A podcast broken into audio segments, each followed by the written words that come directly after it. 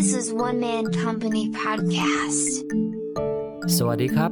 ผมบิ๊กพงษ์ระพีดำเนินรายการ สวัสดีครับ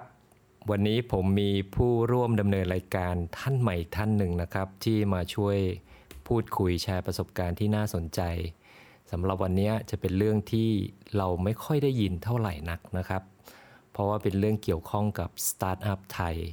ว่าทำไมไปไม่ถึงดวงดาว ซึ่งผู้ดำเนินรายการท่านนี้ท่านก็มีประสบการณ์นะครับคลุกคลีอยู่ในแวดวงสตาร์ทอัพพอสมควร ก่อนอื่นทักทายกันก่อน สวัสดีครับตั้มสวัสดีครับพี่บิ๊กปกติที่เราได้ยินข่าวเกี่ยวข้องกับสตาร์ทอัพเนี่ยมักจะเป็นข่าวว่ามีสตาร์ทอัพหน้าใหม่เกิดขึ้นมา Business Model เป็นอย่างงู้นอย่างนี้ แล้วก็แนะนำตัวผู้บริหาร CEO ฝ่ายปฏิบัติการฝ่าย marketing อะไรก็ว่ากันไปนะครับ แต่ข่าวหนึ่งที่เราไม่ค่อยได้ยินนักก็คือสตาร์ทอัพมีปัญหา ซึ่งมันเป็นจุดเริ่มต้นที่ทำให้สตาร์ทอัพส่วนใหญ่เนี่ยไม่สามารถไปถึงดวงดาว แล้วก็ตั้มก็มีประสบการณ์คลุกคลีตรงนี้เนี่ยตั้มมองไงว่าทำไมสตาร์ทอัพไทยไปไม่ถึงดวงดาว จริงๆสตาร์ทอัพเนี่ยเท่าที่คลุกคลีมานะครับ ก็อาจจะไม่ใช่เวลายาวนานมาก แต่ก็เห็นว่าเด็กไทยหรือว่าคนไทยเนี่ยมีไอเดียในการทำ business ใหม่ๆเนี่ยที่ดีแล้วก็ดูน่าสนใจมาก แต่ถ้าเราดูเนี่ยเราจะเห็นว่าหลาย ๆ ครั้งเนี่ยไม่รู้ไอเดียพวกนั้นมันไปโดน kill หรือว่ามันหายไปตอนไหน คือจะเห็นได้ว่าที่ลุกขึ้นมายืนได้เนี่ยมีจำนวนไม่เยอะ ซึ่งจริง ๆ มันเป็นธรรมชาติของสตาร์ทอัพเพราะว่าสตาร์ทอัพเนี่ยเท่าที่เรารู้กันนะว่า เรียกเรียกได้ว่า 98%น่ะค่อนข้างที่จะต้องล้มเหลวไป 2%เนี่ยอาจจะอยู่รอด แต่คราวเนี้ยเราลองมาดูกันดีกว่าว่าทำไม 98%เนี่ย โดยเฉพาะยุคหลังๆ เนี่ย มันไปไม่ถึงดวงดาวสักที ผมเองเนี่ยพยายามจะคิดแล้วก็วิเคราะห์ออกมา ว่าสาเหตุอะไรเนี่ยทำไมถึงเกิดปัญหานี้ขึ้นมา ผม list มาได้ทั้งหมด 3 ข้อด้วยกันนะครับ ก็เดี๋ยววันนี้จะมาเล่าให้ฟังละกัน ถือว่า เป็นมุมมองหนึ่งของผม อาจจะไม่ได้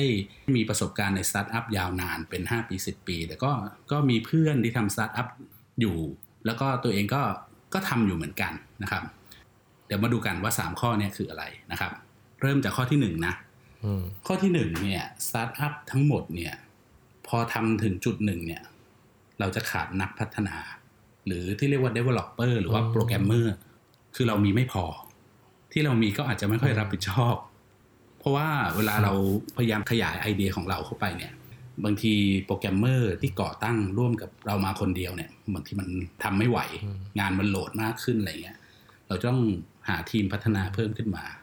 ตรงนี้นิดนึงนะตั้มก็คือจริง ๆ แล้วเนี่ยภาครัฐ แล้วก็มหาวิทยาลัยเอกชนต่างก็ผลิตบุคลากรทางด้านคอมพิวเตอร์นะคือผลิตโปรแกรมเมอร์ผลิต Developer ก็เยอะพอสมควรนะทำไมตั้มบอกว่าไม่เพียงพออะอ่า ไม่เพียงพอเนี่ยผมมองเป็น 2 ปัจจัยนะหนึ่งคือผลิตออกมา แต่ใช่ว่าที่ผลิตออกมาจะทำงานโปรแกรมเมอร์หมด อีกอืมอย่างหนึ่งคืองานโปรแกรมเมอร์เนี่ย ถ้าใครได้ลองทำเนี่ย จะรู้ได้ว่ามันเครียดมาก แล้วก็อือฮึปัญหาในการโค้ดโปรแกรมเนี่ยบางทีมันมันซับซ้อนแล้วก็ไม่สามารถจบได้ตาม schedule ที่เราวางไว้ แล้วพอเป็นสตาร์ทอัพเนี่ยมันบางทีมันมีการแบบต้องรันตาม schedule ที่เป็นแบบ scrum หรืออะไรอย่างเงี้ย บางทีมันสะสมความเครียด ผมเห็นโปรแกรมเมอร์ที่ผมรู้จัก ตั้งแต่ยุคผมเริ่มทำงานใหม่ ๆ จนถึงตอนนี้นะ บางคนก็โดดหนีออกไปไม่ยอมทำแล้ว ไม่ยอมเขียน ส่วนคนที่เขียนหรือว่าโปรแกรมเมอร์เก่งๆเนี่ยพอถึงจุดหนึ่งก็หนีไปทำงานด้านอื่น อาจจะเป็น SA System Analysis เอ่อคือไม่มานั่งโค้ดโปรแกรมแล้วล่ะ แต่เท่าที่เจอนะ ส่วนตัวที่เห็นเยอะมากก็คือหนีเลย ไปขายกาแฟไปเปิดร้านจักรยานอะไรอย่างเงี้ยคือจากเขียนโปรแกรมไปเปิดร้านจักรยานใช่ใช่เพราะใช่ไหมเพราะว่าพอเขามีทุนเออถึงจุดหนึ่งเขาก็ไม่อยากเขียนโปรแกรมละบางทีเนี่ยอานอกจากเราขาดคนแล้วเนี่ย เรื่องของโปรแกรมเมอร์มันไปผูกกับ การต้องไป outsource ไปผ่านเอเจนซี่เพื่อจะเกณฑ์โปรแกรมเมอร์มานั่งทำงานอะไรเงี้ยอืมตอนนี้ก็คือต้องเข้าใจอย่างหนึ่งว่าสตาร์ทอัพเนี่ยมันไม่ใช่วันแรกเนี่ย เราคิดแล้วมันจะใช่เลย มันเราคิดแล้วจะเราจะต้องทำแบบเหมือน A/B testing อะคือเอาไอเดียของเราใส่เข้าไป แล้วก็ลอง coding ดู ลอง test ดูว่ามัน work หรือไม่ work แต่พอเราไม่มีโปรแกรมเมอร์เนี่ยตั้มกำลังบอกว่า requirement เนี่ยเปลี่ยนตลอดเวลา ใช่ครับ คือสตาร์ทอัพไม่มีวันแบบว่าเราคิดแล้วแบบใช่เลยตั้งแต่วันแรก ผมว่าร้อยเปอร์เซ็นดีกว่า คิดมาแล้วทดลองเขียนแล้วมันไม่ใช่ แรก ๆ เราอาจจะมี co-founder เราเป็นโปรแกรมเมอร์นะ ก็ A/B testing ยังไหว แต่พอถึงขั้นที่มันจะต่อยอดไอเดีย เพื่อเป็นรูปธรรมมากขึ้น มันต้องเกณฑ์คนมาทำบางทีเราหาคนไม่ได้เนี่ยมันสะดุดตรงนี้กันหมดเลย แล้วบางทีเราก็ต้องไปเอาซอร์สมาแบบว่าหาทีมมานั่งพัฒนา แล้วตอนเนี้ยในตลาดโปรแกรมเมอร์เนี่ยเอาซอร์สเนี่ยก็แพงบางทีการลงทุนทำ A/B testing ด้วยเงินที่แพงแล้วเนี่ย มันทำให้อืมสายป่านหรือเรื่องทุนที่เราจะพูด ต่อไปเนี่ย มันจะมีปัญหาตั้งแต่วันแรกอืมนะครับคราวนี้แต่จริง ๆ แล้วโปรแกรมเมอร์เนี่ย โปรแกรมเมอร์มันขาดแคลนทั่วโลกหรือเปล่า ใช่เพราะใช่ใช่สตาร์ทอัพมีอยู่ทั่วโลก ใช่ครับ เพราะว่าอืมอย่างเพื่อนที่อยู่ software house ที่ต่างประเทศอะนะอเมริกาก็ยังบอกว่าไม่พอ เนื่องจากงานมันเยอะจริงอืมๆเดี๋ยวนี้มันเป็น tech เป็นเทคโนโลยีเออหมดเลย เพราะฉะนั้นมันนิดคนพัฒนามาก ทุกอย่างจะกินข้าวก็ยังต้องใช้เทคโนโลยีเลยเดี๋ยวนี้เพ ราะนั้นมันไม่พอด้วยธรรมชาติอยู่แล้วครับ และครนี้ยิ่งโปรแกรมเมอร์ที่จบออกมาทำงานได้ปีสองปีก็ไม่เอาแล้วอะไรอย่างเงี้ยครนี้ไอ้เรื่องของเอาซอร์สที่พูดค้างไว้เมื่อกี้เนี่ย มันยังไม่จบแค่นั้นพี่บิ๊กคือถ้าเราที่ผมพูดไปเนี่ย ที่ว่าบอกว่าคนเก่งๆเนี่ยหนีไปเป็น SA มั่งอะไรเงี้ยท้ายที่สุดเขาก็ต้องไปเกณฑ์เด็กจบใหม่ มานั่งเขียนโปรแกรม ซึ่งมันเกิดการต้อง learning ใหม่ตลอด ทำให้งานเนี่ยมันไม่พัฒนาไปข้างหน้า ในขณะที่ outsource เนี่ยดึงโปรแกรมเมอร์ด้วยค่าจ้างที่แพงมาก บางเจ้าเนี่ยเด็กเพิ่งจบใหม่ ต้องสตาร์ทที่สามหมื่นสี่หมื่นแล้วอะไรอย่างเงี้ย มันเลยทำให้ราคาในการทดลองไอเดียมันแพง และบางทีมันไม่ไหว เพราะฉะนั้นจะเห็นได้เลยว่าปัญหาแรกคือเราขาดนักพัฒนาจริง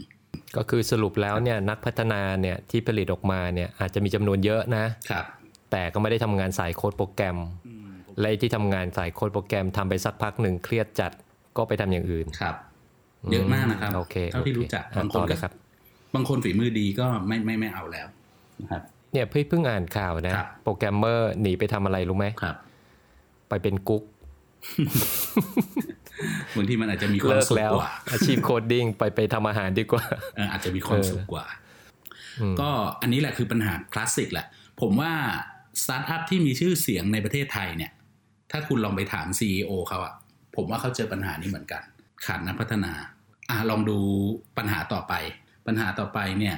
เป็นปัญหาที่ตัวผมเองก็โดน เพื่อนผมก็โดน นั่นคือการขโมยไอเดียกัน อันนี้เป็นปัญหาใหญ่ คือเราอะไม่เคารพคนอื่นอะเราไม่เคารพตัวเองด้วย เราจึงเป็นแบบนี้กัน และปัญหานี้มันต่อยอดอืมต่อยอดยังไง คือพี่บิ๊กจะต้องเข้าใจอย่างหนึ่งว่าสตาร์ทอัพเนี่ยมันเริ่มจากไอเดีย พอมีไอเดียปุ๊บเนี่ย มันต้องการนักพัฒนา ซึ่งเมื่อกี้เราบอกแล้วว่ามันขาด การที่อืมเราต้องการนักพัฒนาเราก็ต้องการเงินทุนในการทำให้มันเป็นรูปธรรมมากขึ้น คราวเนี้ยขโมยไอเดียมีผลยังไง ผลก็คือ เราจะเห็นได้ว่ากลุ่มทุนอย่างอ่าเขาเรียก Angel ต่างๆ ที่อยากจะลงขันกันให้สตาร์ทอัพไอเดียดีๆ เนี่ย ที่เป็นของคนรุ่นใหม่ ความคิดใหม่ ๆ ได้ทำไอเดียนั้นให้เป็นรูปธรรม มันกลับกลายเป็นว่ามีกลุ่มทุนที่มีเงินเยอะกว่า ก็คอยดูไอเดียต่างๆเหล่านั้น แล้วก็สามารถพัฒนาด้วยเงินที่มากกว่า และอาจจะ twist ไอเดียนิดเดียว เพราะว่าไอเดียจากคนรุ่นใหม่หรือเด็กใหม่ๆเนี่ยยังไง draft แรกของไอเดียเนี่ยมันต้องมีช่องว่างอยู่แล้วพี่บิ๊กเพราะนั้นถ้ากลุ่มทุนที่มีเงินเยอะกว่า คนทำที่มีประสบการณ์มากกว่า มองเห็นไอเดียต่างๆ เหล่านี้แล้วไป twist มุมนิดหนึ่ง อุดช่องว่างติดอาวุธ แล้วก็ทำคล้าย ๆ กัน ด้วยเงินที่เยอะกว่า มันเลยทำให้กลุ่มทุนเล็ก ไม่กล้าที่จะลงเงินกับสตาร์ทอัพไอเดียใหม่อ๋อคือตั้มกำลังจะบอกว่ากลุ่มที่เป็นสตาร์ทอัพเริ่มต้นเนี่ยเขาไปนำเสนอ business model ของเขาใช่ไหมๆใช่เออก็คือไป pitching อะ pitching ก็ได้ แล้วในหรือระหว่าง pitching อืมก็ระหว่างพิชชิ่งเนี่ยมันก็มีคน คอยฟังคอยอะไรอย่างนี้อยู่แล้วครับ ขั้นตอนในการขโมยไอเดียคือขั้นตอนนี้เหรอขั้นตอนเนี้ยครับ ผมว่าขั้นตอนนี้แล้วก็ขั้นตอนที่มันกำลังจะก้าวจาก A/B testing ไปไปเป็นรูปธรรมมากขึ้นอะอืมจริง ๆอะบางไอเดียที่เราเห็น เราก็เอาไปทวิสต์มุมนิดนึง แล้วก็ทำซ้ำเหมือนกันอืมมันเป็นอย่างนี้เยอะมากอืมในตลาด เพราะฉะนั้นเนี่ยปัญหานี้จึงเกิดขึ้นเมื่อ กลุ่มทุนเล็กเริ่มขยาดกลุ่มทุนใหญ่กับการขโมยไอเดียเนี่ย กลุ่มทุนเล็กก็ไม่ลงเงินให้สตาร์ทอัพจริง ๆ ในเรื่องขโมยไอเดียพี่แชร์ข้อมูลนิดนึงนะ คือพี่มีโอกาสไปคุยกับกรมทรัพย์สินทางปัญญา เขาก็บอกว่าในลักษณะของ business model ในลักษณะของไอเดียเนี่ย มันไม่สามารถจดเป็นอะไรได้เลย ลิขสิทธิ์ก็ไม่เข้า สิทธิบัตรก็ไม่ใช่ แต่เขาแนะนำมาว่ามีอันหนึงที่พอเป็นไปได้นะ ก็คือระหว่างที่เขาไปนำเสนอไอเดียเนี่ยให้เซ็น non disclosure agreement คือเป็นสัญญาที่จะปกป้องความลับอะอันเนี้ยมันไม่ใช่สิ่งที่จดได้เป็นลิขสิทธิ์ แต่ว่าตีความว่าเป็นความลับได้ ทันทีที่ไปพรีเซนต์เนี่ยแล้วมีคนขโมยไอเดีย ก็ถือว่าขโมยความลับ อย่างเงี้ยมันพอเป็นไปได้ไหม ในการไปพิชชิ่งในความเป็นจริงเป็นไปได้ยากมากครับ พี่บิ๊กใครจะเซ็นอืมสัญทำไมญาอะตัวนี้ คนที่ฟังอะอะสมมติฟังกันสี่ห้าคนใครจะเซ็น ใครจะรับผิดชอบ ไม่มีใครเซ็นหรอกครับ หรือว่าอย่างไอเดียของผมที่ไปขายสถานีโทรทัศน์ใหญ่ๆอย่างเงี้ยก็ต้องเอา Presentation เราไปบอก Business Model ก่อน ไม่สามารถแนบเลือกพวกนี้ไปได้ เพราะเราไม่ได้พรีเซนต์กับผู้ใหญ่นะณวันแรกเลย เราต้องผ่านคนนั้นคนนี้คนโน้นจนกว่าจะไปถึงผู้บริหารระดับสูงนะเพราะฉะนั้นเนี่ยจะเห็นได้ว่าการขโมยไอเดียเนี่ย มันไม่ใช่แค่เรื่องขโมยไอเดียแล้วทำซ้ำกันนะ แต่มันหมายความว่ากลุ่มทุนอืมไม่กล้าลงทุน เพราะเราเล่นเกมนี้กันไปหมดแล้วอืมอืมพอมองเห็นภาพแล้วครับ ก็นั่นก็หมายความว่ากลุ่มใครที่มีทุนหนา สามารถจ้าง Developer เยอะ ๆ ไว้อยู่ในมือเป็นพนักงานประจำใช่ครับเขาเขาอยู่ในมืออยู่แล้วครับ แต่สตาร์ทอัพวันแรกเนี่ยเรายังไม่มีใครอยู่ในมือมากมายไงตอนนี้เพื่อนผมก็โดนนะ เสร็จเลย ผมเองก็โดนแต่ไม่ได้เป็นรูปแบบนี้ ผมว่าโดนกันเยอะนะโอเคถ้าใรทำเข้าใจแล้วสตร์ทอัพเข้าใจแล้วอืมอะโอเค อันนี้จบไปเพราะสอฉะงนั้นเรื่อสงตาร์ทอัพมันจบตั้งแต่ตรงนี้แล้วใช่ครับอืมอ่า เรื่องที่สามนะ เป็นเรื่องที่เพื่อนผมที่มีประสบการณ์มากกับผมเนี่ย เตือนผมมาเรื่องที่สามผมจึงพยายามจะใช้ทุนของตัวเอง ซึ่งพอถึงจุดหนึ่งมันไปไม่ได้อะเรื่องที่สามนี่คือเรื่องของทุน การทำงานสตาร์ทอัพ กลายเป็นการทำงานที่ต้องคืนทุนเป็นหลัก ซึ่งมันเป็นเรื่องปกตินะพี่บิ๊กเมื่อคุณทำงานบนเงินของคนอื่นอะในที่สุดคุณก็ต้องเอาเงินไปคืนเขาอะเพราะมันไม่มีของฟรีในโลก มันก็ใช่แต่มันมีระยะเวลาไหม สมมติคนลงเงินก้อนแรกเนี่ยเขาก็หวังว่าไอ้ธุรกิจที่เขาเริ่มเนี่ยมันเติบโต แล้วเขาก็หวังว่าจะมีคนอื่นเข้ามาลงเพิ่ม หรือถ้ามองไกลๆคือคือ เติบโตจนสามารถเข้าตลาดหลักทรัพย์ได้อะไรเงี้ยเขาก็ exit อืมมันก็เป็นเรื่องปกติถูกไหมใช่ใช่และอันนี้คืนทุนเป็นอเรื่องย่างที่ปกติครับตั้มว่าเนี่ยมันมันบีบคั้นขนาดไหน มันบีบคั้น อันนี้ต้องขอเล่าเป็นประสบการณ์ของเพื่อนละกันนะครับ เพราะว่าผมผมใช้ทุนตัวเองอ่าของเพื่อนผมนี่ก็เหมือนเป็นเลสฟันมา ได้หนึ่งล้านบ้างห้าล้านบ้างพอถึงเวลาทำจริงเนี่ย เราต้องเข้าใจอย่างหนึ่งว่า โลกมันเปลี่ยนไปเร็วมาก มัน disruption อะเพราะฉะนั้น ไอ้แผนธุรกิจที่เราเคยคิดว่าปีหน้าจะทำอย่างงู้น ปีหน้าจะคืนเงินอย่างเงี้ย มันทำไม่ได้จริง ๆ นี่ยังไม่นับเหตุการณ์ต่างๆ ที่เกิดขึ้นทุกวันนะอย่างเช่นโควิด หรือว่าเหตุการณ์ความไม่สงบหรืออะไรเงี้ย การประท้วงหรืออะไรเงี้ย เพราะฉะนั้นแผนธุรกิจเนี่ยผมว่ามันไม่ใช่แผนธุรกิจที่ต้องวางแผนเป็นปีละหกเดือนยังวางแผนไม่ได้เลย เพราะฉะนั้นแผนธุรกิจ ที่เกี่ยวกับสตาร์ทอัพยิ่งต้องเร็วมากอะ่ะ มันเร็วซะจนแบบมันจะมีช่วงเวลาไหนคืนทุนเนี่ย ถ้าทำแล้วมันจะรู้สึกว่าปวดหัวมาก ตอนนี้นะสตาร์ทอัพเนี่ยเป็นเรื่องของไอเดียกับการทำให้ให้มันเป็นรูปธรรม ใช่ไหมครับ แต่ว่ากลายเป็นว่า CEO ทุกคนหรือว่าใครที่ทำสตาร์ทอัพตอนนี้สมองส่วนหนึ่งต้องไป revise แผนธุรกิจ ที่จะต้องไปบอกเขาว่าจะคืนเงินยังไง จะเลื่อนไปเท่าไหร่ แค่ไหน คือ เราต้องใช้พลังกับเรื่องนี้มาก คือห่วงความเปลี่ยนแปลงก็ห่วงนะ การแข่งขันก็ห่วง ห่วงคืนเงินก็ห่วง นี่ก็คือเป็นเรื่องที่สืบเนื่องมาจากขาดโปรแกรมเมอร์ด้วยนะ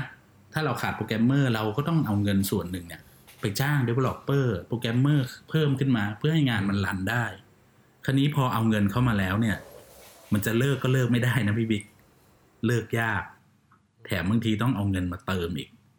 มันก็เลยเป็นงูกินหางอะแต่ไม่ใช่ว่าเรื่องนี้จะเป็นเรื่องใหญ่นะครับ ก็คือถ้า VC ที่เข้าใจเนี่ยเขาก็จะให้โอกาสเรื่อยๆ แต่คราวนี้กลุ่มทุนที่มาลงทุนกับสตาร์ทอัพเนี่ยก็ไม่ใช่ว่าทุกคนจะจะ nice หรือว่าให้โอกาสมาก บางทีก็ต้องแล้วแต่เคส by เคสคราวนี้ผมอยากจะพูดเรื่องทุนอีกนิดหนึ่งพอดีตัวผมเองมีประสบการณ์กับองค์กรใหญ่ ๆ นิดหนึ่งในการเขียนโปรเจกต์เข้าไป นะครับอขอไม่บอกชื่อองค์กรใหญ่แล้วกันนะคราวนี้ผมมองอย่างหนึ่งว่าจริง ๆ บริษัทหรือองค์กรใหญ่ ๆ เนี่ยมีเขาเรียกว่ามีประสิทธิภาพในการทำสตาร์ทอัพได้ดี เพราะ 1 มีเงินทุน 2 มีคนในองค์กรอยู่แล้ว แล้วก็องค์กรใหญ่ ๆ เนี่ยพยายามที่จะทำ digital transformation ก็คือสนับสนุนให้พนักงานเนี่ยไป pitch ไอเดียแข่งกัน เพื่อที่จะทำอะไรให้เกิดขึ้นใหม่ ๆ ในองค์กร แต่คราวนี้องค์กรใหญ่ๆเนี่ยมีปัญหาอย่างหนึ่งเลย เท่าที่เจอนะฮะ คือว่า pitch ไอเดียเนี่ยจะต้องเจอคำถามคลาสสิกว่าแบบทำยังไงเนี่ยมันถึงจะถึงร้อยล้านได้ องค์กรเราใหญ่นะ ไม่ใช่ SME ทำยังไงจะคืนทุนภายใน 3 ปี ซึ่งจริงๆเนี่ยผมคิดว่าสตาร์ทอัพเนี่ยมันเป็นการที่ต้องเข้าใจธรรมชาติมันก่อนนะ ว่าเรากำลังจะทำอะไรใหม่ ๆ ไอเดียใหม่ ๆ มันถูกฆ่าตัดตอนด้วยทำยังไงให้ถึงร้อยล้านทำยังไงคืนทุน3ปี ผมคิดว่าองค์กรใหญ่ๆ ต้องเข้าใจธรรมชาติของสตาร์ทอัพมากกว่า โอเค 98%มัน fail แต่ว่าคุณจะลองเสี่ยงกับมันไหมอะถ้า 2%นั้นมันเติบโตได้ทำไมถึงพูดทุกอย่างว่าต้องคืนทุนภายใน 3 ปี ต้องยอดขายเกินร้อยล้าน จริง ๆ ผมเสียดายองค์กรใหญ่ๆ หลาย ๆ องค์กรนะที่ผู้บริหารเนี่ย น่าจะ กันเงินส่วนหนึ่งให้ให้ล้มเหลวได้ อันนี้ความรู้สึกผมนะ แต่ผมไม่ได้เป็นผู้บริหารเนี่ย แต่ผมคิดว่าคุณยังทำเอาเงินไปทำโปรเจกต์ CSR คืนสังคมบ้างหรืออะไรที่คุณ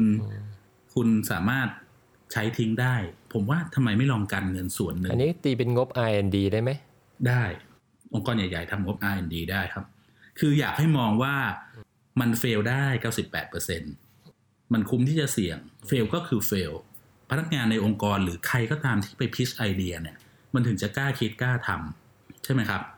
เพราะจริง ๆ องค์กรใหญ่เนี่ยใช่มีกำลังใช่ในการทำสตาร์ทอัพมาก ไม่ใช่ผมยังมองว่าไม่ใช่ว่าเราเอาไอเดียไปขายกลุ่มทุนขาย VC ผมคิดว่าองค์กรใหญ่เนี่ยน่าจะเปิดสตาร์ทอัพของตัวเอง แล้วให้พนักงานเนี่ยได้เป็นเจ้าของ business model ผมว่าองค์กรใหญ่จะไปได้ดีกว่า แต่องค์กรใหญ่เนี่ย อันนี้การเมืองพี่บิ๊กก็เคยเป็นผู้บริหารบริษัทใหญ่ ๆ มา ก็ต้องเข้าใจว่าถ้าโปรเจกต์มันล้มเหลวเนี่ยซึ่ง 98%มันล้มเหลว ไม่มีใครอยากจะเข้ามานั่งรับผิดชอบดูแลหรือผลักดันไงครับนี่เป็นเรื่องของการเมืองในองค์กรใหญ่ถูกต้องถูกไหมฮะอ่าพี่แชร์นิดนึงแล้วกันก็คือ ผู้บริหารทุกคนน่ะจริง ๆ ไม่ใช่ผู้บริหารนะคือพนักงานทุกคนน่ะเขาต้องมี KPI กำกับดูแลอยู่แล้วถูกไหมครับ ไอแค่ทำงานปกติ ให้ตาม KPI ถ้าเป็นผู้บริหารมันจะมีเรื่องของบัตเจตเข้ามาอีก ก็คือคุณต้องทำตัวเลขให้ได้ ทีนี้อย่างที่ตั้มบอกเนี่ยสมมติเราริเริ่มอะไรใหม่ ๆ ขึ้นมาเนี่ยแล้วเปอร์เซ็นต์ที่มันจะไปไม่รอดสูงเนี่ยมันก็เข้าสู่ว่าเอ๊ะใครจะเสี่ยงไปทำเพราะคันที่จะไปทำปุ๊บ แล้วมันไม่ใช่เนี่ยมันจะส่งผลถึง KPI ว่าเฮ้ยคุณทำงานไม่มีประสิทธิภาพ ทั้งที่จริง ๆ แล้วควรจะแยกออกมาจากตัว KPI ปกติถูกไหมครับอ่าด้วยเหตุนี้มันก็เข้าสู่อย่างที่ตั้มว่าเนี่ยใครจะกล้าเสี่ยงเอาตัวเองเข้าไปริเริ่มบุกเบิกสิ่งใหม่ๆ สู้ทำของเก่าไปเรื่อยๆ ไม่ดีกว่า และไอ้คำถามที่ว่าที่ตั้มบอกอะ่ะจะคืนทุนเท่านู้นเท่านี้ พี่ก็เชื่อว่ามันมาจากแนวคิดของ KPI นั่นแหละ จะเพิ่มยอดได้ไหม จะโน่นจะนี่ได้หรือเปล่า มันเป็นความคิดในเชิงบริหาร มากกว่าเป็นความคิดที่จะสร้างสิ่งใหม่แบบสตาร์ทอัพขึ้นมา ก็ก็เป็นเรื่องที่ยากเหมือนกันนะสำหรับองค์กรใหญ่ครับแต่เดี๋ยวนี้ก็ได้ข่าวว่าองค์กรใหญ่ก็เปลี่ยนไม่ใช้ KPI ละ ใช้ OKR อ่าฮะใช่ไหมฮะก็อืมอืมแต่ใช่แต่ปฏิบัติจริงก็ก็ไม่ OKR เท่าไหร่ มันก็มีอีกโครงสร้างหนึ่งนะ คือเขาแยกบริษัทออกมาเลย สมมติมีไอเดียมีทุน มีกลุ่มคนที่พร้อมที่จะทำอะตั้งบริษัทใหม่ขึ้นมาเลยมาบุกเบิก หรือไปหาผู้บริหารข้างนอกมาก็ได้อะไรเงี้ยแต่ยังเป็นบริษัทลูกอยู่ ก็มีนะหลายหลายองค์กรก็ทำแต่องค์กรที่อืมที่เห็นอยู่ก็มันเหมือนยังไม่ไม่สวิสไปขนาดนั้นจริงๆอะก็ยังมีเรื่องอืมฮึใครจะเข้ามารับผิดชอบ รับผิดชอบและเฟลเหรออะไรอย่างเงี้ยก็คิดว่าเป็นเรื่องที่น่าเสียดาย เพราะฉะนั้นจะเห็นได้ว่าปัญหาที่สามเนี่ย เราหนีไม่พ้นเรื่องของเงินเงินทองทองตั้มกำลังบอกว่าถ้าทุนน้อยเนี่ย โอกาสไปต่อยากยากครับ แล้วก็การหาทุนมาเพิ่มเนี่ยก็ไม่ใช่เรื่องที่ง่ายถูกไหมใช่ครับ ท้ายสุดนี้ พี่อยากให้ตั้มสรุป 3 ข้อนี้อีกครั้งหนึ่งตอนท้าย ครับได้ครับสตาร์ทอัพไทยทำไมไปไม่ถึงดวงดาวนะครับ ผมคิดว่าเป็น 3 ข้อเนี้ยน่าจะเป็นสาเหตุหลักๆ ข้อ 1 สรุปอีกทีนะครับ เราขาดนักพัฒนา คือคนเราน้อยงานเราเยอะคนขาด คนที่มีก็อาจจะไม่ค่อยรับผิดชอบ นี่คือปัญหาคลาสสิก ทุกคนโดนหมด ปัญหาแรกนะครับ แล้วก็ปัญหาต่อไปคือ การขโมยไอเดียซึ่งกันและกัน อาจจะไม่ได้ขโมยตรงๆ แต่ว่าเอาไอเดียไป twist มุมใหม่ แล้วก็ทำให้กลุ่มทุนเล็กๆ อืม ไม่กล้าลงทุน เพราะกลัวกลุ่มทุนใหญ่ ๆ ใช้ไอเดียเดียวกัน ในการพัฒนาแล้วสู้ไม่ได้ด้วยเงิน กลายเป็นว่าลงเงินไปศูนย์เปล่าอืมการขโมยไอเดียจึงเป็นปัญหาคลาสสิกอีกหนึ่งครับอีกอีกหนึ่งปัญหาที่เราเจอนะครับ ส่วนเรื่องที่3เนี่ยเรื่องของการทำงานเพื่อคืนทุนเป็นหลักสตาร์ทอัพเนี่ยโอกาส fail มันสูง โอกาสที่ประสบความสำเร็จมันน้อย กลุ่มทุนเนี่ยเมื่อเขาลงทุนแล้วเขาต้องการเงินคืน และเดี๋ยวนี้มันเจอภาวะอะไรมากมายที่จะทำให้แผนธุรกิจของเรามันไม่เป็นไปตามที่เราวางแผนไว้ กลายเป็นว่าเราต้องทำงานหลายมุมมากเลย ก็คือทั้งไหนจะดันโปรเจกต์สตาร์ทอัพของเราด้วยไหนจะต้อง เขียน business plan revise business plan ตลอด เพื่อที่จะทำการคืนทุนหรือว่า revenue stream อะคือเอาเงินคืนมาให้ได้ ด้วยวิธีอื่น ๆ อะไรอย่างเงี้ยครับ เรื่องที่3คือเรื่องการทำงานคืนทุนเป็นหลัก อันนี้เป็นเรื่องปกตินะ แต่ว่าปฏิเสธไม่ได้ว่ามันมีอิทธิพลในการทำงานมาก ๆ เพราะว่าเราต้อง revise แผนธุรกิจ เพื่อที่จะคืนเงินเขายังไง เท่าไหร่แค่ไหนบ่อยมาก แล้วมันทำให้การโฟกัสในงานสตาร์ทอัพเนี่ย มันทำให้เราทำงานยากขึ้นอะไรเงี้ย ซึ่งการคืนเงินทุนเนี่ย มันเป็นเรื่องปกติ แต่ว่าอืมในองค์กรเนี่ยที่ผมยกตัวอย่างมาเนี่ย อยากจะให้ผลักดันแล้วก็เข้าใจธรรมชาติของสตาร์ทอัพมากกว่า ว่ามันเป็นการที่ต้องลงทุนไป ซึ่งเสี่ยงกับการที่จะไม่ได้ทุนคืน แต่ว่าเราอาจจะได้ไอเดียใหม่ ๆ ที่ดีขึ้นมาอะไรเงี้ย ผมอยากให้เรื่องทุนเนี่ยเป็นเรื่องที่ถูกปรับมุมมองบางอย่าง เพื่อให้สตาร์ทอัพมันเดิน ไปได้เยอะขึ้นมากกว่าที่มีอยู่ทุกวันนี้ครับ โอเค ก็นี่คือการแชร์ประสบการณ์มุมมองของตั้มว่าทำไมสตาร์ทอัพไทยไปไม่ถึงดวงดาวนะครับ ก็คลิปนี้ก็ยาวพอสมควรนะ แล้วจริงๆ แล้วเนี่ยตั้มก็ยังมีประสบการณ์มุมมองเรื่องอื่นๆ อีกเยอะนะ เก็บไว้คลิปหน้าเรามีโอกาสเราก็มาแชร์ประสบการณ์พูดคุยกันอีกครั้งนะครับสำหรับคลิปนี้ สวัสดีครับ ครับ สวัสดีครับ oneman.company. Thank you for listening.